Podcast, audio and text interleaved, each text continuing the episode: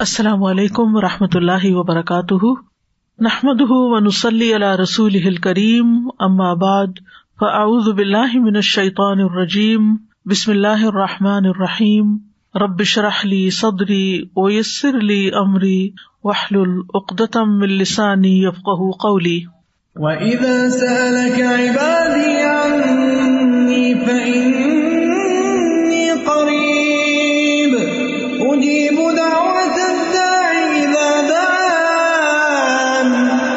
فَلْيَسْتَجِيبُوا لِي فَلْيَسْتَجِيبُوا لِي وَلْيُؤْمِنُوا بِي لَعَلَّهُمْ يَرْشُدُونَ۔ اور جب میرے بندے آپ سے میرے بارے میں سوال کریں تو کہہ دیجیے بے شک میں قریب ہوں۔ میں پکارنے والے کی پکار کا جواب دیتا ہوں جب وہ مجھے پکارے۔ تو ان کو چاہیے کہ وہ میرا حکم مانے اور مجھ پر ایمان رکھے تاکہ وہ ہدایت پا جائیں۔ فاستغفروه ثم توبوا إليه. إن ربي قريب مجيب. سو اس سے بخش مانگو، پھر اس کی طرف پلٹ آؤ۔ یقیناً میرا رب قریب ہے، قبول کرنے والا ہے۔ الحمد للہ الذي منه بدا الحمد و الیہ یعود۔ الحمد للہ الذي منه بدا كل شيء و الیہ یعود. لا الہ الا اللہ، خالق كل شيء وهو على كل شيء وکیل. ہر قسم کی حمد اللہ کے لیے ہے، جس کی طرف سے حمد شروع ہوتی ہے اور جس کی طرف حمد لوٹ کر جاتی ہے، ہر قسم کی حمد اللہ کے لیے ہے، جس سے ہر چیز کا آغاز ہوتا ہے اور ہر چیز پلٹ کر اسی کی طرف جاتی ہے۔ اللہ کے سوا کوئی معبود برحق نہیں ہے۔ وہ ہر چیز کا خالق ہے اور وہ ہر چیز پر نگران ہے۔ اللہ مسل علی محمد و علی علی محمد کما صلی علی ابراہیم و علی علی ابراہیم ان کا حمید مجید۔ اللہ مبارک علی محمد و علی علی محمد کما بارک علی ابراہیم و علی علی ابراہیم ان کا حمید مجید۔ آج ہم ان اللہ حسن خاتمہ کی دعائیں کریں گے۔ ارشاد باری تعالیٰ ہے۔ رب قد آتيتني من الملك وعلمتني من تأويل الأحاديث فاطر السماوات والأرض۔ أنت ولي في الدنيا والآخرة توفني مسلما وألحقني بالصالحين. یہ بابرکت دعا اللہ کے نبی یوسف علیہ السلام کی ہے۔ جب اللہ سبحان تعالیٰ نے یوسف علیہ السلام کو زمین میں مکمل اقتدار عطا کر دیا اور ان کے والدین اور بھائیوں کی ملاقات کے ذریعے سے ان کی آنکھیں ٹھنڈی کر دی تو یوسف علیہ السلام نے اللہ تعالیٰ کی نعمت کا اقرار کرتے ہوئے اور اس پر شکر ادا کرتے ہوئے کہا کہ اللہ جس طرح تو نے دنیا میں مجھ پر اکرام اور انعام فرمایا ہے، اسی طرح آخرت میں بھی مجھ پر انعام و اکرام فرما۔ اور یہ کہ جب اللہ تعالیٰ ان کو فوت کرے تو اسلام کی حالت میں فوت کرے اور پھر نیک لوگوں کے ساتھ ملائے، صالحین کے ساتھ ملائے۔ اور صالحین سے مراد ان کے وہ امبیا بھائی ہیں اور رسول اللہ صلی اللہ علیہ وسلم ہیں کہ جن سے وہ تعلق رکھتے تھے۔ یعنی کہ امبیا کی کیٹیگری یعنی اپنے جیسے لوگوں کے ساتھ قیامت کے دن بھی ان کا ساتھ ہو۔ یوسف علیہ السلام، یعقوب علیہ السلام کے بیٹے تھے، جو اپنے والد کو اپنے باقی بھائیوں کی بنسبت زیادہ محبوب تھے۔ لہذا بھائیوں کو اس وجہ سے ان کے ساتھ حسد ہوا اور انہوں نے انہیں باپ کی نگاہ سے دور کرنا چاہا، جس کے لیے انہیں بلا کر کنویں میں پھینک دیا گیا۔ وہاں سے ایک قافلے کا گزر ہوا۔ قافلے والوں نے یوسف علیہ السلام کو کنویں سے نکالا اور اپنے ساتھ مصر لے گئے۔ اور مصر جا کر ان کو چند دراہم کے بس بیچ دیا۔ خریدنے والا عزیز مصر تھا، لیکن وہاں ایک اور مشکل پیش آئی کہ اس کی بیوی کی کچھ ایسی چالیں تھی جن کی وجہ سے یوسف علیہ السلام کا اس گھر میں رہنا مشکل ہو گیا۔ تو یوسف علیہ السلام نے جیل میں جانے کو ترجیح دی۔ جیل میں وہ اپنے ساتھیوں کے لیے بہت محسن قرار پائے اور بالآخر وہ ایک خواب کی تعبیر کے بتانے کے نتیجے میں بادشاہ کے پاس خزانچی مقرر کر دیے گئے اور بالآخر ملک مصر ان کے اختیار میں آ گیا۔ یوسف علیہ السلام زندگی کے سارے نشیب و فراز دیکھتے ہوئے عروج کے انتہائی مقام پر پہنچ گئے۔ دینی اعتبار سے بھی اللہ نے ان کو بحثیت نبی چن لیا تھا اور دنیاوی اعتبار سے بھی اللہ تعالیٰ نے ان کو بادشاہت عطا کی۔ اب اتنا کچھ پانے کے بعد دنیا میں انسان کے لیے کچھ نہیں رہ جاتا کہ کچھ اور مانگے۔ اور انہوں نے اپنے لیے کیا چاہا؟ اپنی واپسی اور اپنی آخرت کی بہتری کی دعا کی۔ عام طور پر جب دنیا کسی کو اتنی زیادہ مل جاتی ہے تو پھر اس کے اندر فخر اور غرور کی کیفیت پیدا ہو جاتی ہے اور وہ اپنی آخرت کو بھول جاتا ہے لیکن یوسف علیہ السلام اپنی آخرت کو نہیں بھولے اور اپنے عروج پہ فخر کرنے کی بجائے نعمتوں کا اقرار کیا کہ ربی قدا تئی تنی من الملک، کہ اللہ تو نے مجھے بادشاہ تتا کر دی ہے اور مجھے خوابوں کی تعبیر اور باتوں کی طے تک پہنچنا سکھایا ہے۔ اور انہوں نے اپنے بھائیوں کا بھی کوئی شکوہ شکایت نہیں کی کہ آپ کو پتا ہے میرے پر کتنے ظلم ہوئے ہیں اور میرے ساتھ مختلف لوگوں نے کیا کیا۔ یعنی تکلیفوں کا کوئی ذکر نہیں ہے، صرف نعمتوں کا ذکر ہے۔ اور پھر اللہ تعالیٰ سے وہ دعا کرتے ہیں۔ بے اختیار اپنے رب کے سامنے جھکتے ہوئے شکر ادا کرتے ہوئے کہتے ہیں کہ اللہ، جس طرح تون نے مجھے دنیا کی یہ ساری نعمتیں عطا کی ہیں، اب مجھے تو اسلام کی حالت میں فوت کرنا اور میرا انجام نیک لوگوں کے ساتھ کرنا۔ ہم سب جانتے ہیں کہ ہمارا دین ایک اعتدال کا دین ہے، جس میں دنیا کی خیر اور دنیا کی بھلائی اور دنیا کی نعمتوں کا سوال بھی کیا جاتا ہے اور اس کے ساتھ ساتھ آخرت کو بھی نہیں بھولا جاتا۔ جیسے کہ بہترین دعا پڑھ چکے ہیں، جو نبی صلی اللہ علیہ وسلم کثرت سے مانگتے تھے، ربنا آتنا فی دنیا حسنت و فی الآخرت حسنا وقنا عذاب النار۔ اس میں دنیا کی بھلائی بھی مانگی گئی اور آخرت کی بھلائی بھی مانگی گئی۔ کیونکہ دنیا میں اگر کسی انسان کو کوئی نعمت ملتی ہے، کوئی سہولت ملتی ہے، اس کو کوئی کمفرٹ اور آرام ملتا ہے اور اس کے اندر ایمان ہوتا ہے، تو وہ زیادہ بہتر طور پر اللہ تعالیٰ کی عبادت کر سکتا ہے۔ اس کے برعکس جو انسان فطروں میں گرا ہوا ہو تکلیف اور پریشانیوں میں گرا ہوا تو بہت ڈر ہوتا ہے اس بات کا کہ کہیں اس کا ایمان اور فیت ختم نہ ہو جائے۔ تو اس لیے انسان کو اپنے لیے کبھی بھی آزمائش نہیں مانگنی چاہیے اور کبھی بھی تکلیف نہیں مانگنی چاہیے، ہمیشہ آفیت کی دعا کرنی چاہیے۔ اور اس کے ساتھ ساتھ یہ کہ اللہ سبحان تعالیٰ انجام اچھا کرے اور آخرت میں بھی بہترین جزائے خیر عطا کرے۔ تو رب قد آتے تنی من الملک۔ اے میرے رب، تو نے مجھے اپنے فضل و کرم سے ملک عطا کیا، اقتدار عطا کیا۔ وہ علم تنی من تعویل الحادیث اور تو نے مجھے احادیث کی تعویل یعنی آسمانی کتب کی تفسیر اور خوابوں کی تعبیر کا علم عطا کیا۔ اور احادیث میں وہی الہی کی ساری چیزیں جو اس وقت تک ان کے علم میں تھی، ان کا مفہوم اور مطلب سمجھنا، یہ بھی اللہ تعالیٰ کی بہت بڑی نعمت ہوتی ہے کہ اللہ تعالیٰ کسی کو دین کی سمجھ عطا کر دے۔ یعنی انہوں نے صرف اس چیز کا ذکر نہیں کیا کہ تو نے مجھے بادشاہت عطا کی، دنیا کی نعمت عطا کی، بلکہ خاص طور پر ملنے والی علم کی نعمت کا ذکر کیا۔ یعنی تعویل الحادیث میں صرف خوابوں کی تعبیر ہی مراد نہیں ہے، تعویل الحادیث میں یعنی تعویل کا لفظ تفسیر کے لیے بھی استعمال ہوتا ہے بات کی طے تک پہنچنے کے لیے، اس کی حقیقت معلوم کرنے کے لیے۔ تو آج بھی آپ دیکھیں کہ اگر اللہ تعالیٰ نے ہمیں دنیا میں امن دیا ہوا ہے، نعمتیں دی ہوئی ہیں، تو ہمیں اس دوسری نعمت کو حاصل کرنے کی کوشش کرنی چاہیے کہ اللہ تعالیٰ ہمیں اپنے دین کی بہترین سمجھ دے اور خاص طور پر اپنی کتاب کی بہترین سمجھ عطا کرے۔ فاطر السماوات والارض، آسمانوں اور زمین کے پیدا کرنے والے یعنی جس نے ابتدا کی تھی ان کی، اور شروع میں اسی نے ان کو بنایا تھا، بغیر کسی پچھلے نمونے اور مثال کے۔ اور یہاں حرف ندا جو ہے، یا، یہ مقدر ہے۔ اسی وجہ سے فاطرس سما ویسے تو آنا چاہیے تھا مضاف ہونے کی وجہ سے فاطر سماوات لیکن یا فاطرس سماوات تھا اصل میں۔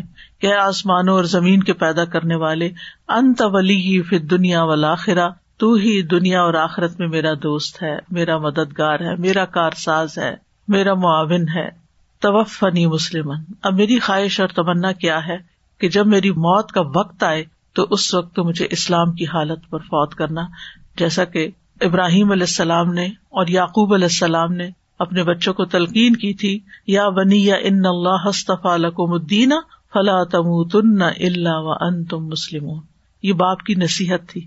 یعنی یوسف علیہ السلام کے جو والد تھے، یعقوب علیہ السلام، انہوں نے مرتے وقت اپنے بچوں کو یہ تلقین کی تھی کہ بچوں، اسلام کی حالت میں فوت ہونا۔ یعنی اختتام اچھا ہو۔ اسی طرح ہمیں بھی قرآن مجید میں یہ تلقین کی گئی ہے، یا الدین امن الطق اللہ حق کا ہی ولا تم تن اللہ و ان تم مسلم کہ تمہیں موت نہ آئے مگر اسلام کی حالت۔ کیونکہ اسلام ہی نجات کا ذریعہ ہے۔ اگر اسلام سے پھر گئے اور اسلام کو کوئٹ کر دیا اور اسلام سے ملحد ہو گئے، تو پھر نجات کا کوئی راستہ نہیں ہے۔ کیونکہ اگلی زندگی کی کامیابی کا انحصار اسلام قبول کرنے پر ہی ہے اور اسلام پر ہی مرنے پر ہے۔ یعنی ہمارا آخری کلمہ جو ہے وہ لا الہ الا اللہ۔ ہو اچھا اس دعا سے بعض لوگوں کو یہ شبہ پیدا ہوا کہ شاید یوسف علیہ السلام نے موت کی دعا مانگی تھی۔ ہرگز نہیں، یہ موت کی دعا نہیں ہے، بلکہ آخری وقت میں اسلام پر استقامت کی دعا ہے۔ اور اس سے ہمیں سبق یہ لینا چاہیے کہ اگر پیغمبر اپنے اسلام کی دعا کرتے ہیں تو ہمیں بھی اپنی فکر ہونی چاہیے اور ہماری یہ دعاؤں میں خاص دعا ہونی چاہیے کہ اللہ مرتے وقت کلم اللہ الہ الا اللہ ہمیں نصیب ہو اور ایمان کی حالت میں ہم ہوں تو ہم اس دنیا سے جائیں۔ یعنی شیطان ہمیں کسی بھی موڑ پر برگلائے نہیں۔ ہمیں دین پر استقامت عطا فرما۔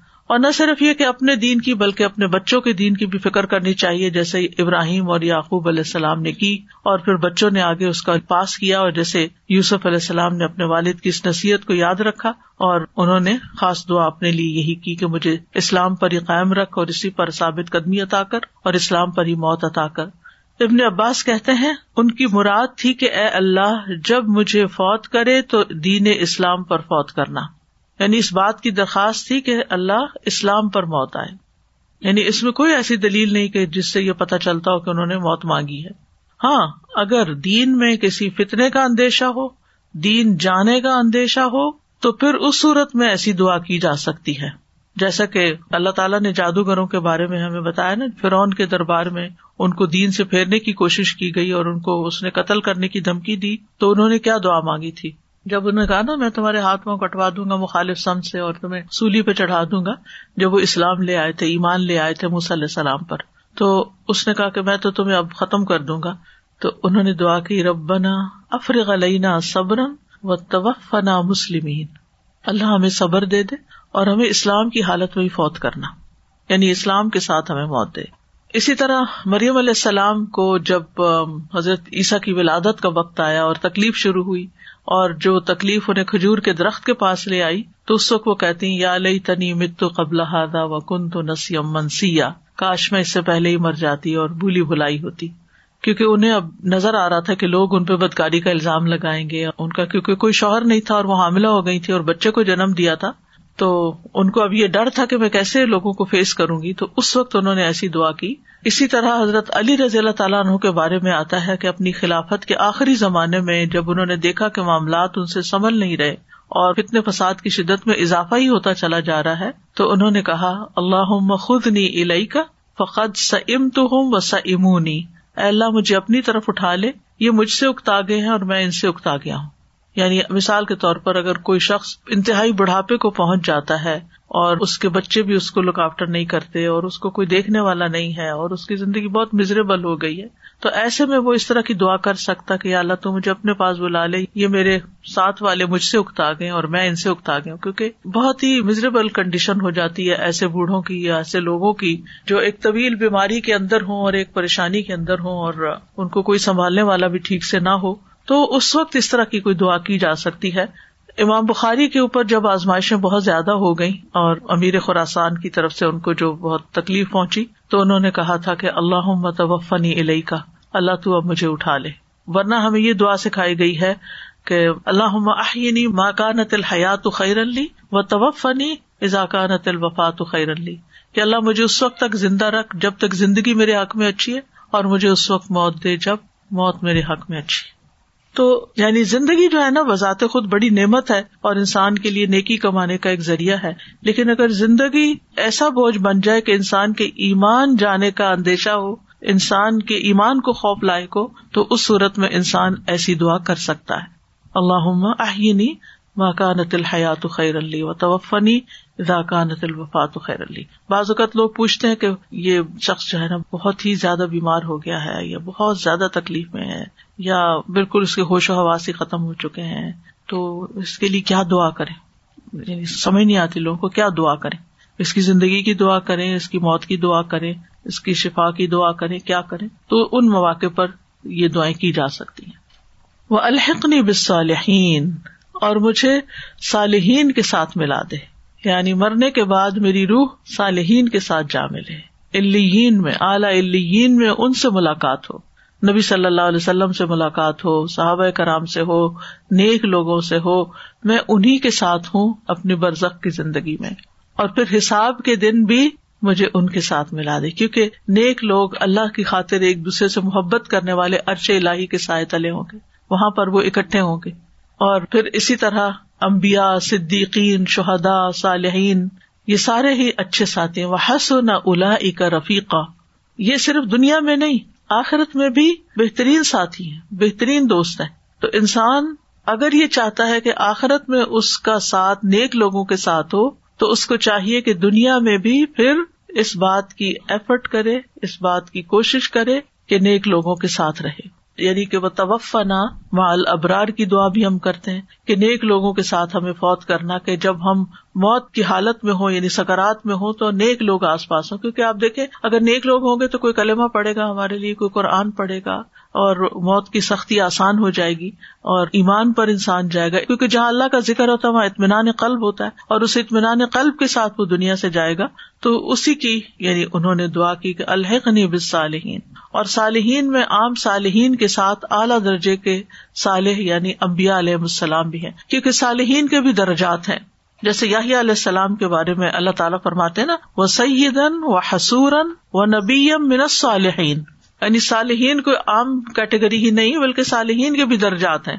یاہی علیہ السلام وہ سردار ہوں گے، اپنے آپ پر بہت ضبط رکھنے والے سیلف کنٹرول والے نبی ہوں گے اور صالحین میں سے ہوں گے۔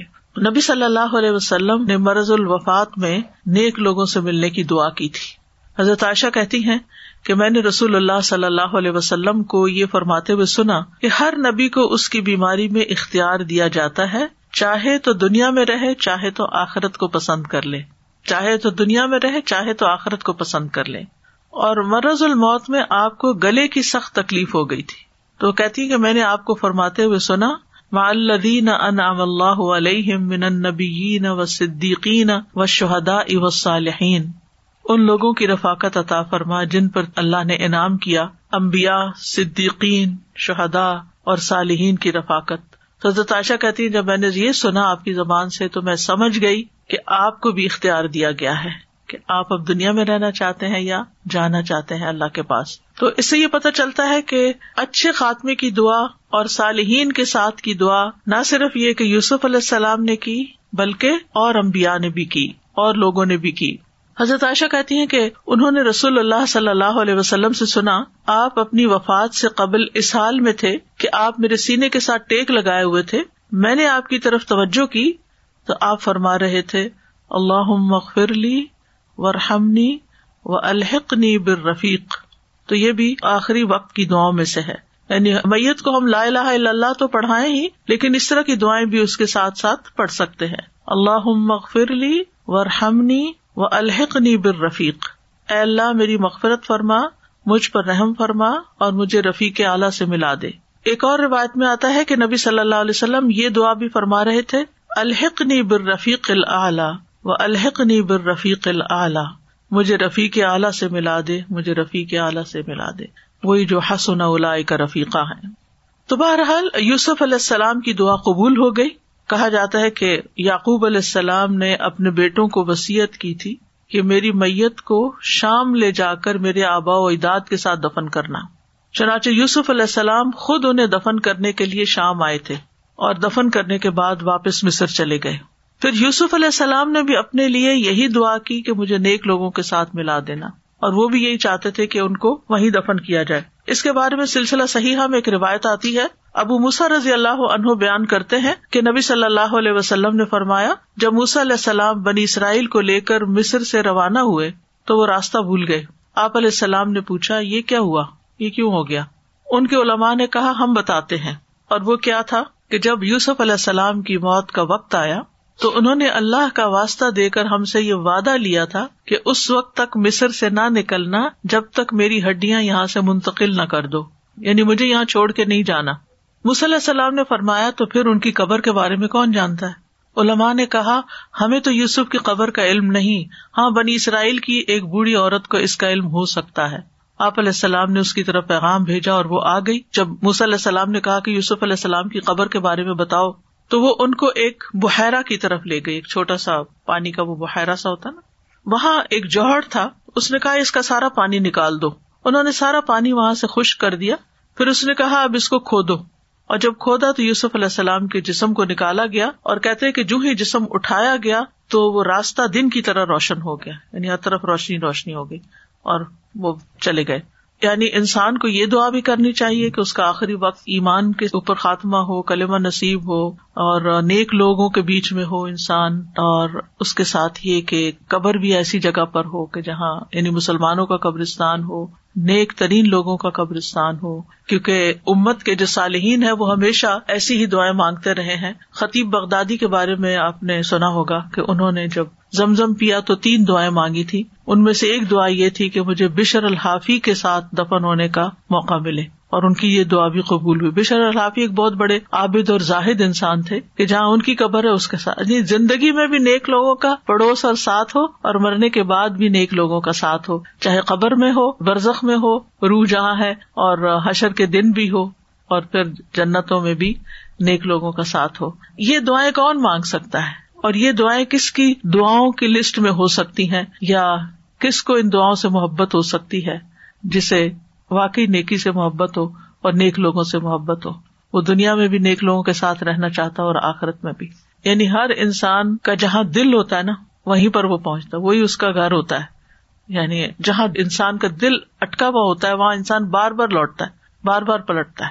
اللہ کے گھر سے جب محبت ہوتی ہے، خانہ کعبہ سے، تو آپ دیکھیں کہ اپنا وقت، مال، جان، ہر چیز لگا کے انسان بار بار وہاں جاتا ہے۔ اور اگر نہیں جا پاتا تو جانے کی تمنا اس کو ہمیشہ رہتی۔ یعنی کبھی بھی وہ یہ نہیں چاہے گا کہ نہیں، اب بہت حج کر لیے یا بہت عمرے کر لیے تو اب کیا فائدہ جانے کا؟ عقل سے نہیں سوچتا، محبت سے ہی سوچتا ہے۔ تو اسی طرح جسے نیک لوگوں سے محبت ہوتی ہے، اس انسان کا دل انہیں کے ساتھ جڑا ہوا ہوتا ہے، چاہے فاصلہ کتنا بھی ہو، اور پھر انہیں کے ساتھ رہنے کی دعا بھی کرتا ہے۔ اگر دنیا میں نہیں تو آخرت میں۔ اور نبی صلی اللہ علیہ وسلم نے صحابہ کو جب یہ بتایا تھا تو وہ بہت زیادہ خوش ہو گئے تھے کہ المر اما امن احبا انسان اسی کے ساتھ ہوگا جس کے ساتھ وہ محبت کرتا ہے، کیونکہ وہ سب محمد صلی اللہ علیہ وسلم سے محبت کرتے تھے۔ اس سائز سے جو باتیں ہمیں پتہ چلتی ہیں، ان میں سب سے پہلی بات تو یہ ہے کہ انسان کو ہمیشہ اللہ تعالی کے احسانات یاد رکھنے چاہیے۔ حالات کیسے بھی ہوں یعنی یہ بات پلے سے باندھ لینی چاہیے ہمیں۔ حالات کتنے بھی تنگ ہو کوئی سخت سے سخت بیماری ہو، کوئی فائنینشیل کرائسز ہو، کسی بھی طرح کی تکلیف ہو، انسان ہمیشہ اللہ کی نعمتوں کو یاد کرے اور ان کا ذکر کرے۔ اما بنعمت ربی کا فحدث۔ نعمتوں کا تذکرہ کرتا رہے۔ آپ دیکھیں، آپ کا غم دور ہو جائے گا۔ آپ جب ڈپریسڈ ہوں، آپ جب تکلیف میں ہوں، تو آپ بول کے کہیں، اللہ تو نے مجھے یہ بھی دیا، مجھے یہ بھی دیا، مجھے یہ بھی دیا۔ یعنی بول بول کے نعمتوں کو یاد کریں۔ آپ کے دل کی کیفیت ہی بدل جائے گی۔ آپ روتے روتے ہنس پڑیں گے۔ کیونکہ جب ہم خوشی میں تکلیف کو یاد کرتے ہیں تو ہم ہنستے ہنستے رو پڑتے ہیں۔ آپ نے دیکھا ہوگا کہ آپ اچھے بھلے ہوتے ہیں۔ اگر آپ کو کسی کی کوئی بات یاد آ جاتی، کسی کا دیا ہوا کوئی دکھ یاد آ جاتا ہے تو آپ بیٹھے بیٹھے رو پڑتے ہیں۔ اور اگر آپ تکلیف میں نعمتیں یاد کریں تو آپ ہنس دیں گے، خوش ہو جائیں گے۔ تو اس لیے بہت ضروری ہے کہ انسان ہر پر اللہ کے احسانات کو یاد کرے۔ اور دوستوں کے ساتھ بھی، گھر والوں کے ساتھ بھی ان کا تذکرہ کرتا ہے لیکن ہم اس کے بالکل الٹ کرتے ہیں۔ ہم ہر وقت دل دل میں بھی تکلیفوں کو یاد کرتے ہیں اور دوست احباب سے بھی تکلیفوں کا ہی ذکر کرتے رہتے ہیں۔ میں نہیں سمجھتی کہ ہم میں سے کسی کی زندگی میں بھی یوسف علیہ السلام سے بڑھ کر کوئی تکلیفیں ہوں۔ جتنی آزمائشیں ان پر آئی ہم میں سے کسی پر بھی نہیں آئی ان کا بچپن، ان کی جوانی، ان کی محبت، ان کے والدین کا گھر، ان کا دینی ماحول، سب کچھ چھن گیا ان سے۔ بالکل ایلینس کے زبان بھی اور ہے اور ملک بھی اور ہے اور لوگ بھی اور طرح کے ہیں اور کہیں دین نہیں، اسلام نہیں، ایمان نہیں، کچھ بھی نہیں۔ یعنی جو چیزیں انسان کو پرورش دیتی ہیں نرچر کرتی ہیں اسپرچلی اور فزیکلی وہ دونوں ہی چیزیں چلی گئی ان سے یعنی والدین کی محبت بھی چلی گئی اور دین کی نعمت بھی یعنی دینی ماحول بھی چلا گیا۔ اور ہر طرف دنیا ہی دنیا تھی۔ مصر بہت ترقی یافتہ ملکوں میں سے تھا اس وقت۔ لیکن پھر بھی خوش ہیں۔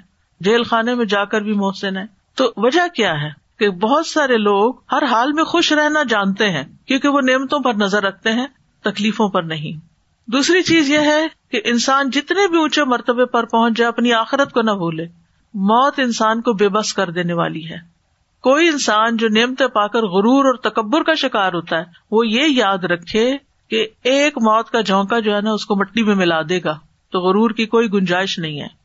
پھر اسی طرح دعا مانگتے ہوئے اللہ تعالیٰ کے اسماء و صفات کا ذکر کرنا چاہیے۔ فاطر السماوات والارض، انت ولی فی الدنیا والآخرہ۔ اور پھر اللہ تعالیٰ سے ملاقات اور اللہ کے نیک بندوں سے ملاقات کا شوق ہونا چاہیے۔ اور کسی تکلیف یا بیزاری کی وجہ سے موت کی دعا نہیں کرنی چاہیے۔ نبی صلی اللہ علیہ وسلم نے فرمایا، تم میں سے کوئی بھی اترنے والی تکلیف کی وجہ سے موت کی آرزو نہ کرے۔ اللہ یہ کہ اس کے دین یا ایمان کو خطرہ ہو جہاں یہ دیکھے میرے اوپر تکلیف آزمائش اتنی آ گئی ہے کہ مجھے اپنے ایمان کا خطرہ ہے تو انسان توفنی مسلمن یا اللہ مجھے اسلام کی حالت میں فوت کر لے۔ اسی طرح ابراہیم علیہ السلام کی دعا بھی ہے۔ رب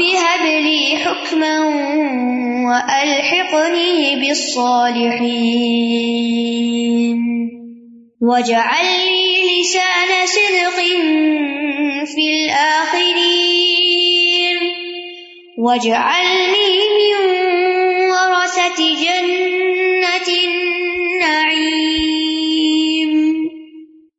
اے میرے رب، مجھے حکمت عطا کر اور مجھے نیک لوگوں کے ساتھ ملا دے اور بعد والوں میں میرے لیے سچی ناموری بنا دے اور مجھے نعمت بری جنت کے وارثوں میں سے بنا دے۔ یہ ابراہیم علیہ السلام کی دعا ہے۔ ابراہیم علیہ السلام نے اپنی قوم کے سامنے رب تعلی کا تعارف ان الفاظ میں بیان کیا تھا الدی خلقنی فہو یدینی ولدی ہو یوت امنی و یسقینی و ازا مرت فہو یشوینی ولدی امیتنی ثم یحینی ولدی اتم و یقر علی خطی عطی یوم الدینی۔ تو ابراہیم علیہ السلام نے جب اپنے رب کی تعریف ان الفاظ میں کر لی کہ رب کون ہے، اس کی حمد و ثنا اور بے پایا نعمتوں کا ذکر کر لیا، تو پھر انہوں نے آخر میں دعا کی یعنی رب کا تعارف اور تعریف کرنے کے بعد دعا کی۔ کیا میرے رب، تو نے مجھے علم اور فہم میں کمال عطا کیا ہے۔ جنت میں مجھے نیک لوگوں کا ساتھی بنا اور دوسروں کے لیے مجھے خیر کا نمونہ بنا اور آئندہ آنے والی نسلوں میں میرا ذکر خیر باقی رکھ۔ تو ربی حب لی حکمن۔ سب سے پہلے ربی، اللہ تعالی کے اسم رب کے ساتھ وسیلہ پکڑا۔ حبلی حکمن، مجھے حکم عطا فرما یعنی اپنے احکام کی معرفت عطا فرما۔ ایسا علم عطا فرما کہ جس سے مجھے تیری منشا اور مراد کا پتا چلے، حلال حرام کا پتا چلے۔ ایسا علم اور حکمت دے کہ جس سے میں لوگوں کے درمیان بہترین فیصلے کر سکوں۔ وہ الحق نہیں بصالحین اور ان کی بھی ہی وہی دعا ہے کہ مجھے صالحین کے ساتھ ملا دے، نیک لوگوں کے ساتھ ملا دے۔ جیسا کہ نبی صلی اللہ علیہ وسلم نے اپنی دعا میں کہا تھا اللہ پھر رفیق العلیٰ اور آپ صلی اللہ علیہ وسلم کی دعاؤں میں سے یہ دعا بھی تھی اللہ توفنا مسلمین۔ و احینا مسلمین و الحق نا بصالحین غیر خزایا ولا مفتونین یہ صحیح اللہ المفرد کی دعا ہے۔ اے اللہ، ہمیں مسلمان ہی رکھ کر فوت کرنا۔ یعنی اسلام کی حالت میں فوت ہوں۔ مسلمان ہی بنا کر زندہ رکھ اور ہمیں صالحین سے ملا دے۔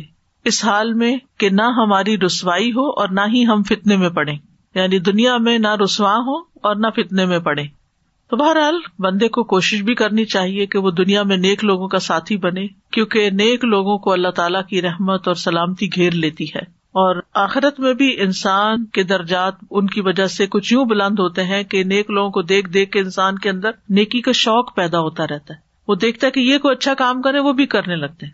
چاہے اوریجنلی آئیڈیا ان کے اپنے اندر نہ بھی ہو، لیکن دیکھ کے خیال آ جاتا ہے۔ وہ صدقہ کر رہے ہیں، آپ بھی کرنے لگتے ہیں۔ وہ نماز پڑھ رہے ہیں، اچھی سے تو آپ بھی اچھی نماز شروع کر دیتے ہیں۔ ان کی مجلسوں میں غیبت نہیں ہوتی۔ وہ دوسروں کی برائیاں نہیں کر کے خوش ہوتے۔ کیونکہ یہ ایک بہت بڑی مصیبت ہے نا کہ آپ کسی کے ساتھ تھوڑی دیر بھی بیٹھتے ہیں، وہ کسی نہ کسی کی برائی شروع کر دیتے ہیں۔ تو آپ کا دل کس قدر تکلیف میں آ جاتا ہے۔ تو جب نیک لوگ ہوں گے تو وہ دوسروں کے ایبوں پہ پردہ ڈالیں گے، نہ کہ ان کی برائیاں کھول کھول کے آپ کے سامنے رکھیں گے۔ تو دنیا میں جنت سے کم نہیں نیک لوگوں کا ساتھ، کہ جہاں نہ لغ ہوتا ہے، نہ فضول باتیں ہوتی ہیں، نہ غیبت، نہ تانے، نہ کسی کے اوپر ہنسنا، نہ ہی کسی کا مذاق اڑانا، نہ ہی جھوٹی باتیں کرنا، نہ ہی مبالغہ آرائیاں کرنا۔ یعنی ایسے لوگوں کا ساتھ جو ہے، وہ دنیا میں بھی جنت سے کم نہیں۔ اور پھر اس کی انسان دعا بھی کرے۔ یعنی اپنی خاص دعاؤں میں یہ چیز انسان رکھے، قبولیت والی دعاؤں میں کہ اللہ یسر لی جلی سنسال اللہ مجھے نیک دوست دے۔ اچھے دوست دے کیونکہ انسان اپنے ماحول کی پیداوار ہوتا ہے۔ ہم جن لوگوں کے ساتھ روز بات چیت کرتے ہیں، ہم انہیں جیسا لہجہ اختیار کر لیتے ہیں انہیں کی طرح بولنا شروع کر دیتے ہیں انہیں کی باتیں شروع کر دیتے ہیں۔ اور ہمارے پاس کیا معلومات ہوتی ہیں؟ یہی باتیں تو ہوتی ہیں۔ ادھر کی سنی ادھر لگا دی، ادھر کی سنی ادھر لگا دی۔ تو یہ انسان کے لیے بہت بڑی ازیت کا باعث ہوتا ہے۔ تو اس لیے اس کی دعا کرتے رہنا چاہیے انسان کو اللہ سے۔ وجہ علی لسان صدقن فی الآخرین اور بعد والوں میں میرا ذکر خیر باقی رکھنا۔ یعنی موت کے بعد انسان کو جو چیز فائدہ دیتی ہے، ان میں سے دعاؤں کے علاوہ ایک چیز یہ بھی ہے کہ لوگوں کی اچھی گواہیاں ہوں۔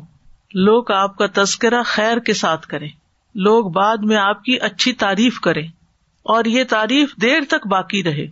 اگر آپ چند محدود لوگوں کو فائدہ پہنچانے والے ہیں انہیں کو خیر پہنچاتے ہیں تو صرف وہی آپ کی اچھی تعریف کریں۔ اگر آپ زیادہ اپنی خیر کو پھیلا دیتے ہیں، اس سے زیادہ پھیلا دیتے جیسے ابراہیم علیہ السلام نے کیا تھا، تو اتنی ہی زیادہ پھر آپ کے بعد ایک خیر آپ کے نام پر باقی رہ جاتی ہے۔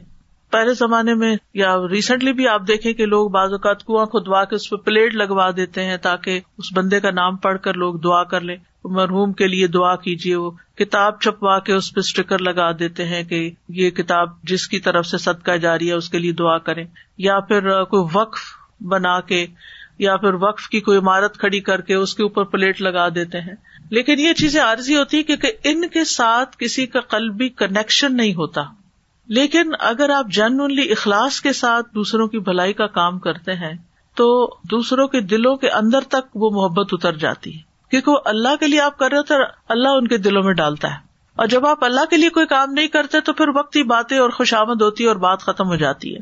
تو بہرحال انہوں نے اپنے لیے یہ دعا کی کہ میرے بعد میری اچھی تعریف ہو یعنی میرے بعد میرے بارے میں اچھی گواہی ہو، کیونکہ جب کوئی فوت ہو جاتا ہے تو لوگ اس کے بارے میں جو باتیں کرتے ہیں کہ وہ ایسا تھا اور ایسا تھا، اس نے فلاں موقع پر یہ اچھا کیا، میرے ساتھ فلاں بلائی کی، وہ فرشتے اس پر آمین کہتے ہیں، وہ امال نامہ اپنا تو بند ہو جاتا ہے، وہ نیکیاں اس کی لکھی جانا شروع یعنی وہ ملٹی پلائی ہونا شروع ہو جاتی ہیں۔ تو اللہ سبحان تعالیٰ نے ان کی یہ دعا قبول کی اور آپ دیکھیں کہ اس وقت دنیا میں جتنے بھی الحامی مذاہب ہیں، یہودی ہوں، عیسائی ہوں، مسلمان ہوں، سب ابراہیم علیہ السلام کو اپنا پیشوا مانتے ہیں اور ان کا ذکر خیر کرتے ہیں۔ اور مسلمان تو ہر نماز میں ان کے لیے دعا کرتے ہیں۔ کبھی آپ نے سوچا کہ اتنے سارے پیغمبر گزرے ہیں، ان سب کو چھوڑ کر صرف ابراہیم علیہ السلام کا ذکر ہی نماز میں کیوں آتا ہے؟ اکثر لوگ یہ سوال بھی کرتے ہیں کہ درود میں یہ کیوں آتا ہے کہ اللہ مسلی اللہ محمد و اللہ علیہ محمد کما صلی تعالی ابراہیم و اللہ علیہ ابراہیم۔ تو یہ اسی دعا کا نتیجہ ہے کہ ان کا ذکر خیر باقی رہا اور بلینز آف مسلم کی نمازوں میں یعنی جب تک آپ کو معلوم ہے کہ درو شریف نہ پڑھا جائے، نماز نہیں ہوتی درو شریف پڑھنا لازم ہوتا ہے۔ اور ہر درود پڑھنے والا ابراہیم علیہ السلام کے لیے دعا کر رہا ہوتا ہے کہ اللہ ان پر اپنی رحمت فرما۔ تو کتنی نیکی ان کے لیے کٹھی ہو گئی ہوگی۔ ابراہیم علیہ السلام کی دعاؤں کو میں دیکھتی ہوں تو مجھے بڑی حیرت ہوتی ہے کہ وہ انتہا درجے کے انٹیلیجنٹ انسان تھے اور بہت زبردست ویژنری تھے کہ انہوں نے وہ چیزیں مانگی کہ جو ایک عام انسان نہیں مانگتا۔ قربانی بھی اسی بڑی سطح کی دی، اللہ تعالیٰ کی بھی پہچان کی یعنی وہ اپنے ماحول سے کنڈیشن نہیں ہوئے، بلکہ انڈیپینڈنٹ تھنکنگ والے تھے، سنی سنائی باتوں پر نہیں چلنے والے تھے، بلکہ اپنی عقل سے سوچنے والے تھے۔ اور کس طرح انہوں نے پوری قوم سے ہٹ کر ایک الگ راہ اختیار کی اور توحید پر جم گئے اور اس کے لیے قربانی کی اور اس کے لیے اللہ کا گھر بنایا اور گھر بنا کے جو دعائیں کی وہاں، سبحان اللہ، وہ دعائیں بھی۔ اگر ساری اس ٹائٹل کے تحت ایک دفعہ پڑھی جائے نا کہ ابراہیم علیہ السلام کی دعائیں۔ ان سب کو الگ سے اسٹڈی کیا جائے تو انسان کا دل خوش ہو جاتا ہے اور انسان سوچتا ہے کہ کس طرح اپنے لیے، اپنی ذکر خیر کے لیے، پھر نیک لوگوں کے ساتھ کے لیے اور پھر نبی صلی اللہ علیہ وسلم کی دعا جو انہوں نے کی تھی کہ اللہ تعالیٰ ان میں ایک ایسا شخص بھیج جو ان کو کتاب سکھائے، جو ان کو حکمت سکھائے۔ ہم مسلمان ہوتے ہوئے، قرآن پڑھتے ہوئے ہمیں نہیں پتا کہ ہمیں کتاب اور حکمت کی تعلیم حاصل کرنی چاہیے۔ اور انہوں نے ہزاروں سال پہلے ایسی امت کے لیے دعا کی تھی کہ جو یہ تعلیم حاصل کرے۔ اور ایسے نبی کی دعا کی تھی جو آئے اور ان کو سکھائے۔ تو کہاں ہم اور کہاں وہ؟ ان کی سوچ کیا اور ہماری کیا؟ تو ذکر خیر تو انہیں کا باقی رہا ہے۔ تو نیک عمل جو ہوتا ہے انسان کا اور نیکی کی سچی خواہش اور طلب جو ہوتی ہے، تڑپ جو ہوتی ہے کہ اللہ مجھے نیکی کی توفیق دے اور نیک لوگوں کا ساتھ دے، تو پھر اسی کے ذریعے نیکی کے کاموں میں نام بری ملتی ہے۔ ورنہ نام بری اور شہرت تو دنیا میں بے شمار لوگوں کو ملی ہے۔ کیا جو فلم ایکٹرز ہوتے ہیں یا سوشل میڈیا کے سیلیبریٹیز ہیں، کیا ان کی شہرت نہیں ہے؟ ایک ایک جو ان کے کوئی ایپیسوڈ آتا ہے تو ملینز ملینز ان کے ویوز ہوتے ہیں، کیا وہ مشہور نہیں ہے لیکن کس چیز میں مشہور ہے اور مرنے کے بعد یہ مشہوری کیا فائدہ دے گی؟ اور بعد میں تاریخ میں نام کس چیز سے یاد رکھا جائے گا؟ اور کون ان کے لیے دعائیں کرے گا؟ کیا کمایا؟ اتنی شہرت پا کے بھی حاصل کیا؟ کچھ حاصل نہیں۔ ایک وقتی خوشی ہے نا؟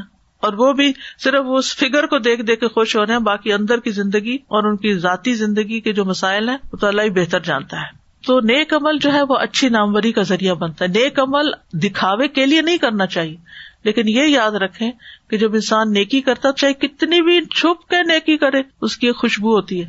وہ کسی نہ کسی طرح ادھر ادھر نکل جاتی ہے، وہ پھیل جاتی ہے۔ اس کے اثرات ہوتے ہیں۔ اپنی نسلوں پہ اس کے اثرات ہوتے ہیں۔ اس ماحول کے اندر اثرات ہوتے ہیں۔ مرنے کے بعد اس کے اثرات سامنے آتے ہیں۔ کہا جاتا ہے کہ کچھ لوگ فوت ہو گئے ہیں لیکن وہ لوگوں میں زندہ ہیں یعنی دلوں میں زندہ ہیں، اپنے اچھے ذکر کی وجہ سے، اپنی خوشبودار سیرت کی وجہ سے۔ امام مالک رحمت اللہ علیہ کہتے ہیں وہ جعلی لسان اسد کن فل آخرین کی جو آیت ہے، اس میں کوئی حرج نہیں کہ انسان اس بات کو پسند کرے۔ کہ اس کے نیک ہونے پر اس کی تعریف کی جائے اور اس کو نیک لوگوں کے عمل کی حالت میں دیکھا جائے، بشرطے کہ اس کا ارادہ اللہ کی رضا کا حصول ہو۔ یعنی اگر انسان اپنے لیے یہ رکھتا ہے کہ میری بدنامی نہ ہو برے کسی کام کی وجہ سے، بلکہ نیک نامی اور نیک کام کی وجہ سے، تاکہ پھر دوسرے لوگوں کو بھی شوق آئے نیک بننے کا اور اچھے کام کرنے کا، اور نیت اگر اس کی اللہ کو راضی کرنا تو اس میں حرج نہیں ہے، یہ دکھاوا نہیں ہے۔ وہ پریٹینڈ نہیں کر رہا، وہ ایکٹنگ نہیں کر رہا۔ پھر کہتے ہیں وہ جالنی ممبر ستی جنت النعیم، اور مجھے جنت النعیم کے وارثوں میں سے بنا دے۔ یعنی دنیا کی سعادت کا سوال کیا تو پھر آخرت کی سعادت کا بھی سوال کیا۔ کہ اللہ مجھے ان لوگوں میں شامل کر دے جو آخرت میں ایسے خوش نصیب ہیں کہ جو جنت خلد کے وارث ہوں گے۔ تو اللہ تعالیٰ نے ان کی دعا کو قبول کر لیا اور ان کے مرتبے کو بلند ترین جنتوں میں بلند کر دیا۔ تو ان دعاؤں میں ایک ترغیب بھی ہے، ایک موٹیویشن بھی ہے۔ کہ ہم بھی نیکی کے کام کرے اور نیکی کے کاموں کو اللہ کی رضا کے لیے کرے اور اس پر کبھی دل تنگ نہ ہو خوشی خوشی کرے ان آیات سے یہ پتا چلتا ہے کہ دعا مانگنے کا ایک ادب ہوتا ہے، جیسے ابراہیم علیہ السلام نے پہلے اپنے رب کی تعریفیں کی کہ رب کون ہے، میرا رب زندگی دیتا ہے اور وہی موت دے گا اور وہی شفا دیتا ہے اور یعنی ساری اس کی نعمتوں کا ذکر کر کے پھر دعا مانگی۔ پھر دنیا اور آخرت دونوں کی بھلائی کی دعا مانگی، علم و حکمت مانگا، نیک لوگوں کا ساتھ مانگا، اچھی تعریف مانگی۔ اچھی تعریف کا فائدہ یہ ہوتا ہے کہ ایسے لوگوں کے لیے لوگوں کے دل دعا کرتے ہیں، جیسے ہم صحابہ کرام کے بارے میں جب پڑھتے ہیں تو ہم ان کے لیے دعا کرتے ہیں۔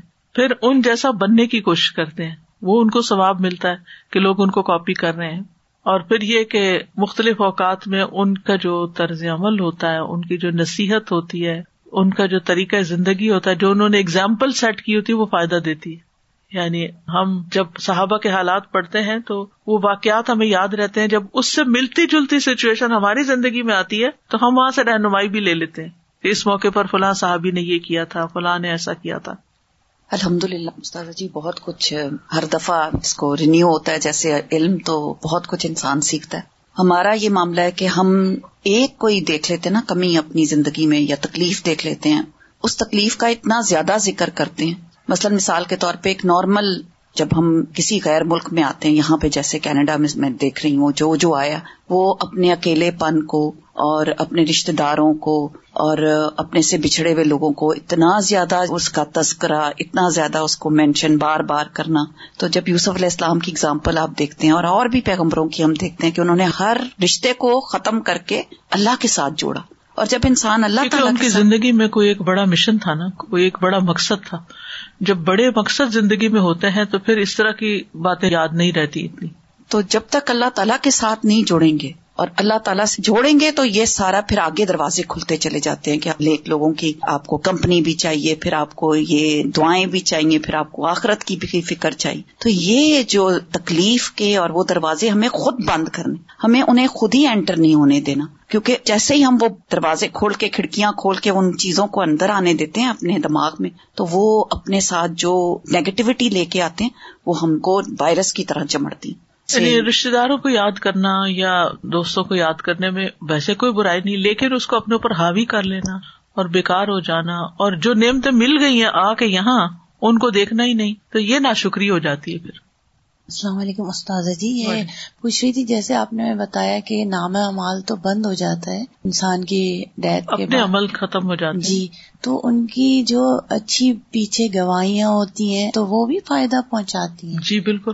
وہ آپ کے نام اعمال میں اضافہ کرتی ہیں، صدقہ جاریہ بنتی ہے نا، اچھی تعریف۔ اسی لیے میت کے بارے میں کوئی بری باتیں نہیں کرنی چاہیے۔ وہ بھی جمع ہوتی ہیں، فرشتے امین کہہ رہے ہوتے ہیں۔ آخری وقت کا جو انجام ہے اچھا حسن خاتمہ، یہ بڑا ہی امپورٹینٹ اس پر ڈپینڈ کرتا ہے ہماری اگلی زندگی کا انجام کہ آگے کیا ہوگا۔ یعنی بنی آدم کا انجام دو باتوں میں سے ایک ہے، یا بد بختی یا خوش بختی فمن ہوں شکی ہوں وسعید نیک بخت کے لیے جنت ہے اور بد بخت کے لیے آگ ہے۔ لا يستوي اصحاب النار و اصحاب الجنہ، اصحاب الجنت هم الفائزون۔ آگ والے اور جنت والے برابر نہیں، جنت والے ہی اصل میں کامیاب ہونے والے ان کی زندگیاں بھی فرق ہے ان کی موت کا وقت بھی فرق ہے اور ان کا انجام بھی فرق ہے۔ حسن خاتمہ ہے کیا؟ حسن خاتمہ یہ ہے کہ موت سے پہلے بندے کو ایسے کام کرنے کی توفیق مل جائے کہ جو اللہ سبحان تعالی کو خوش کر دے۔ اور ان کاموں سے دور رہنے کی توفیق مل جائے جو اللہ تعالیٰ کو ناراض کرتے ہیں۔ اور پچھلے کیے ہوئے گناہوں پر توبہ کی توفیق حاصل ہو جائے۔ یعنی جو پچھلی زندگی میں گناہ کر چکے ہیں۔ اور یہ کہ آئندہ کے لیے جتنی بھی زندگی باقی ہے، اس میں اچھے اچھے کام شروع کر دے۔ تو اس حالت میں اگر موت آئے گی تو یہ حسن خاتمہ ہوگا۔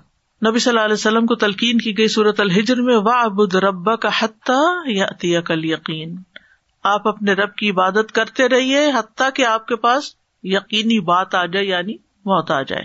اور ویسے بھی اعمال کا دار و مدار جو ہے وہ خاتمے پر ہے۔ یعنی اینڈ کس چیز پہ ہوتا ہے؟ یہ بہت کاؤنٹ کرتا ہے۔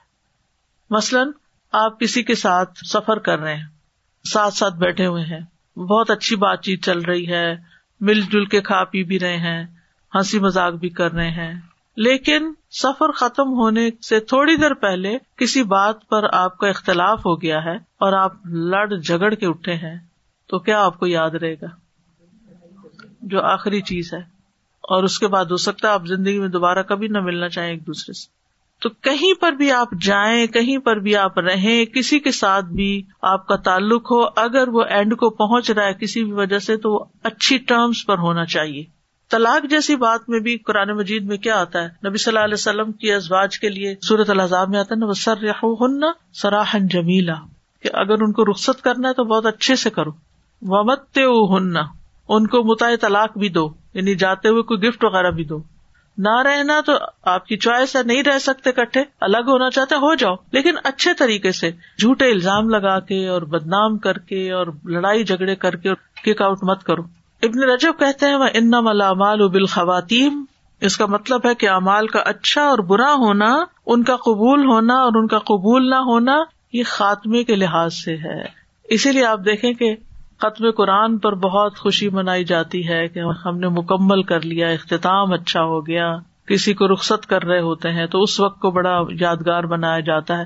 یعنی عموماً جو اختتام ہے، آپ اللہ کے گھر سے عبادت کے بعد آ رہے ہوتے ہیں تو طواف ودا کر رہے ہوتے ہیں۔ یعنی اچھی یادیں لے کر واپس آتے ہیں۔ اور پھر اچھے کلمات بھی ادا کرنے چاہیے۔ کچھ لوگوں سے پوچھے، کیسا رہا تمہارا؟ تمہارا کورس کیسا رہا؟ تمہاری پڑھائی کیسی رہی؟ تمہاری فلاں چیز کیسی رہی؟ کچھ لوگ کہتے الحمد للہ it was a good experience لیکن کچھ لوگ کیا کرتے ہیں؟ کچھ نہ پوچھو۔ بس شکر ہے، ختم ہو گیا۔ اب جو شکوے شکایت کرے گا، پھر اس کو، اس کا اتنا ہی اجر ملے گا۔ اور جو اچھی بات کرے گا، اس کے ساتھ ویسا ہی ہوگا۔ رسول اللہ صلی اللہ علیہ وسلم نے فرمایا، جب اللہ تعالیٰ اپنے بندے کے ساتھ بھلائی کا ارادہ کرتا ہے، تو اسے لوگوں میں نیک شہرت بنا دیتا ہے۔ کسی نے کہا کہ نیک شہرت کیسے بناتا ہے؟ یا نیک شہرت اس کو کیسے دیتا ہے؟ آپ نے فرمایا کہ وہ اس طرح کے اس کے لیے اس کی موت سے قبل نیک اعمال آسان کر دیتا ہے، نیکیاں کرنا۔ حتیٰ کہ اس کے آس پاس والے اس سے خوش ہو جاتے ہیں۔ اور جب وہ دنیا سے جاتا ہے تو سب اس کے بارے میں اچھی اچھی باتیں کرتے ہیں۔ وہ اس کے پاسٹ کو نہیں یاد کرتے، وہ اس کے آخری حصے کو یاد کرتے وہ نمازی ہو گیا تھا، وہ ایسا تھا، وہ ایسا تھا۔ سلف صالحین برے خاتمے سے بہت ڈرتے تھے۔ سہل تستری کہتے ہیں کہ ہر خطرے پر اور ہر حرکت پر صدیقین برے خاتمے سے ڈرتے تھے۔ اور یہ وہ لوگ ہیں جن کا اللہ نے یہ حال بیان کیا وہ قلوب ہوں وجیلا ان کے دل لرستے رہتے ہیں کہ کوئی گناہ نہ ہو جائے، کوئی غلط بات نہ منہ سے نکل جائے، کوئی ایسی چیز نہ ہو جائے کہ جو اللہ کو پسند نہیں۔ جب سفیان سوری پر موت کا وقت آیا تو وہ رونے لگے، گھبرانے لگے۔ ان سے کہا گیا، اے ابو عبد اللہ آپ پر اللہ کی رحمت کی امید لازم ہے۔ یعنی آپ اللہ کی رحمت کی امید لازم کر لیں۔ اللہ کی معافی آپ کے گناہوں سے بڑھ کے ہے۔ انہوں نے کہا، کیا میں اپنے گناہوں پر رو رہا ہوں؟ اگر مجھے یہ یقین ہو جائے کہ میں توحید پر مر رہا ہوں، تو پھر میں کوئی پرواہ نہیں کروں گا کہ میں اللہ سے اس حال میں ملاقات کروں کہ میری خطائیں پہاڑوں کی طرح یعنی خطائیں کتنی بھی ہوں، لیکن اگر میں اللہ کے ساتھ مخلص ہوں، تو بس پھر میری نجات ہے۔ یہ جو اللہ الہ الا اللہ ہے نا، توحید، اس کی تفصیل جاننے کی بہت ضرورت ہے۔ اس کی ڈیٹیل جاننا چاہیے کہ اس کا مطلب کیا ہے لا الہ الا اللہ کا۔ اور اسی لیے فرمایا گیا فالم ان لا الہ الا اللہ۔ اس کا علم حاصل کرو، جانو کہ اللہ کے سوا کوئی الہ نہیں ہے۔ کیونکہ ہم چھوٹی چھوٹی باتوں میں ایسی چیزیں سوچ لیتے ہیں، کر جاتے ہیں کہ جو توحید میں خلل ڈالتی ہیں۔ سلف صالحین موت کے وقت فرشتوں کی خوشخبری کا انتظار کرتے تھے کہ کیسے فرشتے آتے ہیں۔ ابراہیم نقی کی موت کا وقت جب آیا تو رونے لگے۔ ان سے کہا گیا آپ کیوں رو رہے ہیں؟ انہوں نے کہا، میں اللہ کی طرف سے پیغام لانے والے کا انتظار کر رہا ہوں کہ وہ مجھے جنت کی بشارت دیتا ہے یا جہنم کی۔ یعنی اب موت کا وقت تو قریب ہے، فرشتہ تو آنے ہی والا ہے پتا نہیں آ کے مجھے کیا خبر دیتا ہے۔ جب ابن منقدر کی موت کا وقت آیا تو رونے لگے۔ ان سے پوچھا گیا، آپ کیوں رو رہے ہیں؟ انہوں نے کہا، اللہ کی قسم، میں کسی گناہ کو جان کر نہیں رو رہا۔ مجھے ڈر ہے، کہیں میں نے کسی ایسی چیز کا ارتقاب نہ کیا ہو، جسے میں ہلکا سمجھتا ہوں اور اللہ کے یہاں وہ بہت بڑی ہو۔ یعنی مجھے ان چیزوں کا ڈر لگ رہا ہے۔ کیونکہ بہت سے کام ایسے ہوتے ہیں نا، وہ کہتے ہیں، یہ تو معمولی سی غلطی، اس سے کیا فرق پڑتا؟ لیکن اللہ تعالیٰ کو سخت ناپسند ہوتے رشتے نہیں ہوتے نا لوگوں کے، تو اس میں کسی نے پوسٹ کی ایک پوسٹ، اس میں کہف نام اور ایک اور کنتیر نام، اس طرح نام تھا، اس آیت بنائی ہوئی ہے چھوٹی سی۔ اللہ منی اسلو کا کوئی واسطہ تلاش کرنے کے لیے۔ تو کسی نے مجھے بھیجا کہ یہ صحیح چیز ہے۔ جب میں نے اس کی ریسرچ کی، تو وہ اصحاب کہف کے کتے کا نام لے کر اس کی پناہ مانگنا تھا۔ اور لوگ پڑھ رہے ہیں اس کو۔ اور کہا گیا کہ ایک ایک ہزار دفعہ پڑھو روز رشتے ہونے کے لیے۔ جہالت کی انتہا۔ ہمیں پتا نہیں ہے کہ ہم کیا پڑھ رہے ہوں۔ اور جنہوں نے بھیجا ان کو خود اپنی بیٹی کے لیے رشتہ وہ ڈھونڈ رہی تو وہ کہنے لگی کہ میرا دل نے ایک دم کھٹکا کہ یہ کوئی چیز صحیح نہیں ہے۔ دیکھیں نا بعض اوقات ہم اپنا وقت پاس کرنے کے لیے کبھی کچھ دیکھنے لگتے ہیں کبھی کچھ دیکھنے لگتے ہیں۔ کہتے ہیں سو واٹ یہ تو ایسے ہی تھوڑا سا بس تھا۔ کیا فرق پڑتا ہے؟ لیکن کبھی ہم نے سوچا کہ یہ اس وقت جو کچھ کر رہے ہیں یہ اللہ کو بھی پسند ہے کہ ہم اپنی قیمتی زندگی کو اس میں ضائع کریں۔ بات کرتے ہوئے ہم سوچتے ہیں، وہ کہتے ہیں نا ایک چھوٹی سی بات ہوتی ہے، وہ انسان کو جہنم کی گہرائیوں میں لے جاتی ہے۔ تو یعنی ہمیشہ ڈرتے رہنا چاہیے اور سوچ سمجھ کے زندگی بسر کرنی چاہیے۔ حسن خاتمہ کے اسباب میں سب سے پہلا تو ہے توحید اپنانا۔ فمن کا نہ یرجو لقا ربی ہی فل یا عمل عمل انصالحن ولا یشرک بے عبادت ربی ہی احدا۔ تو جو کوئی اپنے رب سے ملاقات کی امید رکھتا ہے، اسے چاہیے کہ نیک عمل کرے اور اپنے رب کی عبادت میں کسی ایک کو بھی شریک نہ کرے۔ اور پھر کل میں توحید پر ثابت قدم بھی رہے۔ اسی پر ساری زندگی بسر کرے۔ یوسف بت اللہ الدین امن بالقول ثابت فی الحیات دنیا و فی الآخرہ اللہ ان لوگوں کو جو ایمان لائے، پختہ بات کے ساتھ خود قائم رکھتا ہے دنیا میں بھی اور آخرت میں بھی۔ یعنی لا الہ الا اللہ پر۔ پھر اللہ کا تقوی اختیار کرنا۔ ممئی تق اللہ یج اللہ مخرجا۔ اور اس کا مطلب کیا ہوتا ہے کہ اللہ کے ڈر سے حرام اور شک شبے والی باتیں بھی چھوڑ دینا۔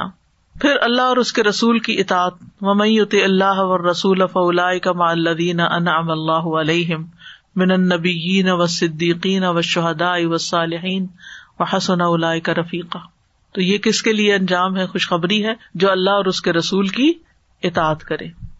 پھر اپنے فرائض سے غافل نہ ہونا۔ رجال اللہ تلہم تجارت ولا بے ان ان ذکر اللہ و اقام الصلاۃ و اتا زکات یا خافون یومن تقلب فیہ القلوب والابصار۔ وہ لوگ جنہیں اللہ کے ذکر سے اور نماز قائم کرنے اور زکوٰۃ دینے سے نہ کوئی تجارت غافل کرتی ہے، نہ کوئی خرید و فروخت۔ وہ نماز کے ٹائم پہ شاپنگ کرنے نہیں نکل جاتے۔ وہ اس دن سے ڈرتے ہیں جس میں دل اور آنکھیں الٹ جائیں گی۔ پھر اسی طرح روایت میں آتا ہے، ایک شخص نبی صلی اللہ علیہ وسلم کی خدمت میں حاضر ہوا اور عرض کیا، میں گواہی دیتا ہوں کہ اللہ کے سوا کوئی معبود نہیں اور آپ اللہ کے رسول ہیں اور میں پانچ نمازیں پڑھتا ہوں، رمضان کے روزے رکھتا ہوں اور اس کا قیام بھی کرتا ہوں یعنی تراوی وغیرہ اور زکوٰۃ بھی دیتا ہوں۔ تو رسول اللہ صلی اللہ علیہ وسلم نے فرمایا، جو شخص ان اعمال پر فوت ہوا، وہ صدیقین اور شہدا میں سے یعنی اس نے اپنے فرائض پورے کر لیے ہیں، صحیح طریقے پر۔ پھر دین پر استقامت اختیار کرنا، ان الدین اقال رب اللہ ثم استقام تتنزل علیہم الملائکۃ، اللہ تخاف ولا تحزن جن لوگوں نے کہا، اللہ ہمارا رب ہے، پھر اسی پہ جمے رہے، موت بھی اسی حالت میں آئی تو پھر جو فرشتے ان پہ آتے ہیں، وہ کیا کہتے ہیں؟ نہ ڈرو، نہ غم کرو، اور جنت کے ساتھ خوش ہو جاؤ جس کا تم وعدہ دیے جاتے تھے۔ ہم تمہاری دوست ہیں دنیا کی زندگی میں بھی اور آخرت میں بھی۔ جب موت کے وقت پتا چل ہی جاتا ہے لائک کہ آپ کو جنت کی بشارت دی جاتی ہے۔ یہ ہر انسان کے لیے ہے ہر کہ اس کو انسان کے لیے۔ تو پھر ہمارے جو نامہ یا مال ہیں تو وہ پھر ہمیں مطلب دکھائے جائیں گے اور پھر دوبارہ سے ہاں یہ تو سر سے ایک خوشخبری ہے نا۔ جیسے مثلاً آپ کو کہا کہ جی آپ کی امیگریشن ہو گئی تو ایک نیوز آپ کو مل گئی ٹھیک ہے؟ پھر اس کے بعد جب آپ یہاں آئے تو آپ کو یہ ساری فیسلٹیز ملی ٹھیک ہے نا؟ اور پھر آپ کے پیپر چیک بھی ہوتے رہے راستے میں۔ پھر قرآن مجید سے تعلق مضبوط کرنا، یہ انسان کو دین پر ثابت قدمی عطا کرتا ہے۔ کل نزل روح القدس من ربک بالحق لیثبت الذین آمنوا وهدى وبشرى للمسلمین کہہ دیجیے، اسے روح القدس نے تیرے رب کی طرف سے حق کے ساتھ تھوڑا تھوڑا کر کے نازل کیا ہے، تاکہ ان لوگوں کو ثابت قدم رکھے جو ایمان لائے اور فرما برداروں کے لیے ہدایت اور خوشخبری۔ تو اگر قرآن مجید سے تعلق نہیں رہتا تو انسان دنیا کی طرف جک جاتا ہے اور ثابت قدمی نہیں رہتی۔ انسان بہت کچھ غلط چیزوں پہ کمپرومائز کرنے لگتا ہے۔ برائی اس درجے کی بری نہیں لگتی پھر۔ اور بعض اوقات انسان خود بھی اس میں ملوث ہو جاتا ہے۔ پھر علم کے راستے پر لگے رہنا۔ منسلح کا طریقہ یتلب فی علم صلاح اللہ بھی طریقہ منترک الجنا جو شخص کسی راستے میں حصول علم کی خاطر چلے یعنی علم حاصل کرنے کے لیے گھر سے نکلے، اللہ اسے جنت کی راہوں میں سے ایک راہ پہ چلائے گا۔ پھر نیک لوگوں کی مجلس کو لازم کر لینا۔ وسبر نفسا کما الدین یدون ربا ہوں بالغدات ول اشی یریدون وجہ ولا تعدینا کا ان ہوں ترید زینت الحیات دنیا اور آپ اپنے آپ کو ان لوگوں کے ساتھ روکے رکھو جو اپنے رب کو پچھلے اور پہلے پہر پکارتے ہیں۔ اس کا چہرہ چاہتے ہیں اور تمہاری آنکھیں ان سے آگے نہ بڑھے تم دنیا کی زندگی کی زینت چاہتے ہو۔ یعنی دنیا کی رونقوں کی خاطر ایسے لوگوں کو بھول جاتے ہو جو اللہ کا ذکر کرنے والے ہیں اور اللہ کو یاد رکھتے ہیں۔ پھر تکبر اور فساد سے بچنا، یہ اچھے خاتمے کے لیے بڑا ضروری ہے۔ تل کا دار الآخرت نہ جالحا الدین اللہ الوون فل ارد ولا فسادا ولا عاقبت المتقین یہ آخرت کا گھر ہم ان لوگوں کے لیے بناتے ہیں جو زمین میں بلندی اور فساد نہیں چاہتے اور اچھا انجام متقی لوگوں کے لیے۔ یعنی دنیا میں تکبر اور فساد نہیں کرتے آخرت کا گھر ان کے لیے اچھا ہے۔ پھر کبائر سے بچنا۔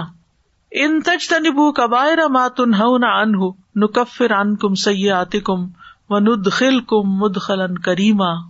اگر تم ان بڑے بڑے گناہوں سے بچتے رہو گے جن سے تم روکے جاتے ہو، تو ہم تمہاری برائیاں تم سے دور کر دیں گے اور تمہیں مقام عزت یعنی جنت میں داخل کریں گے۔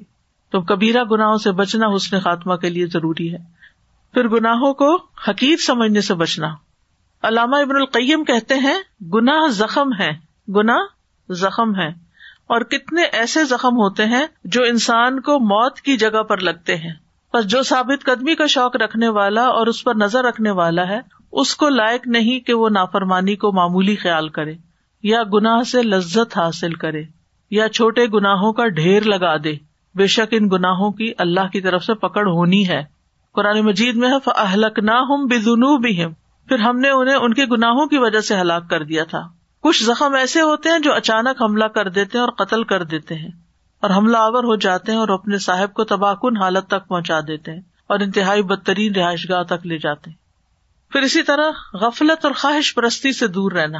اچھا خاتمہ چاہتے ہیں تو غفلت سے دور رہے پھر دنیا کی رنگینیوں سے بچنا۔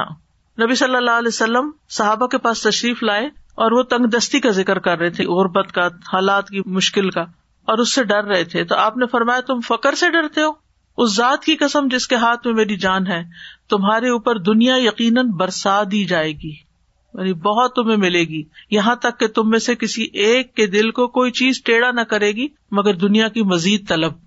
یعنی زیادہ دنیا حاصل کرنے کی جو طلب ہے، خواہش اور کوشش ہے، وہ دل کو ٹیڑھا کر دے گی۔ دل ٹیڑھے ہو جائیں گے۔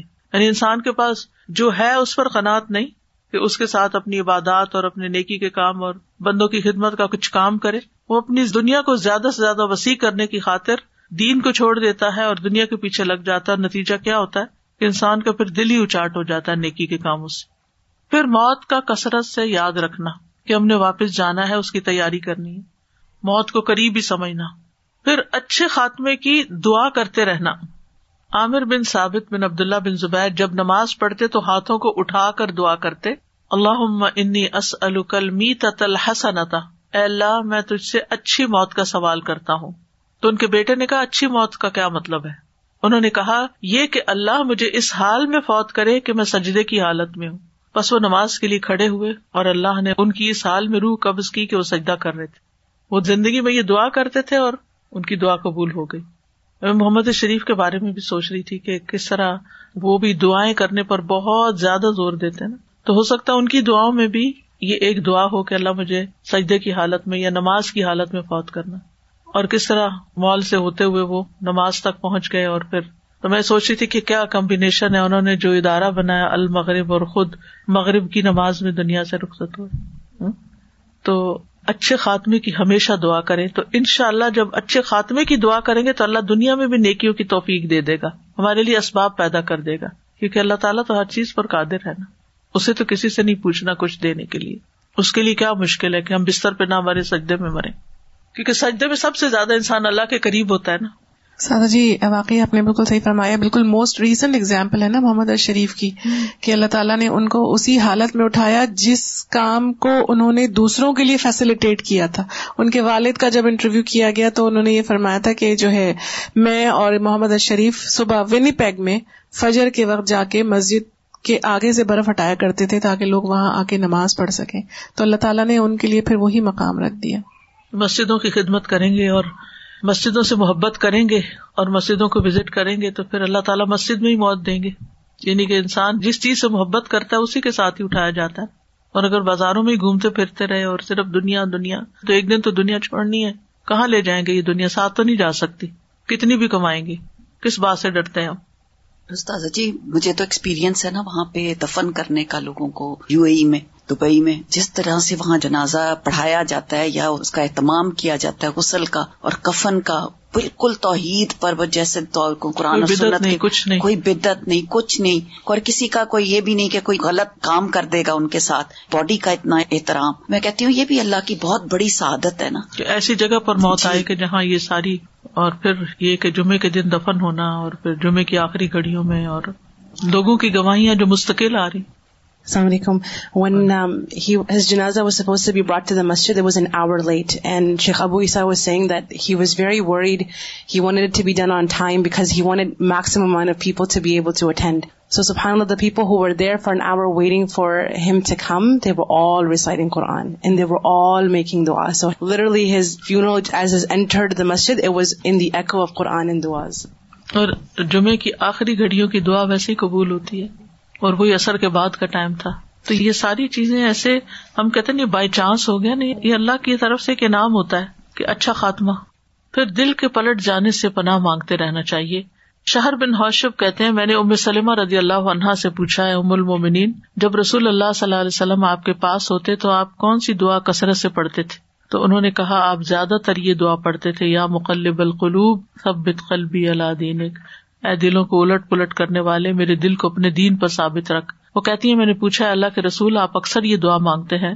یا مقلب القلوب سب قلبی اللہ دین تو آپ نے فرمایا، اے ام سلمہ، ہر آدمی کا دل اللہ کی انگلیوں میں سے دو انگلیوں کے درمیان ہے۔ اس کی مرضی جس کو چاہے ہدایت پہ ثابت قدم رکھے، جس کو چاہے گمراہ کر دے۔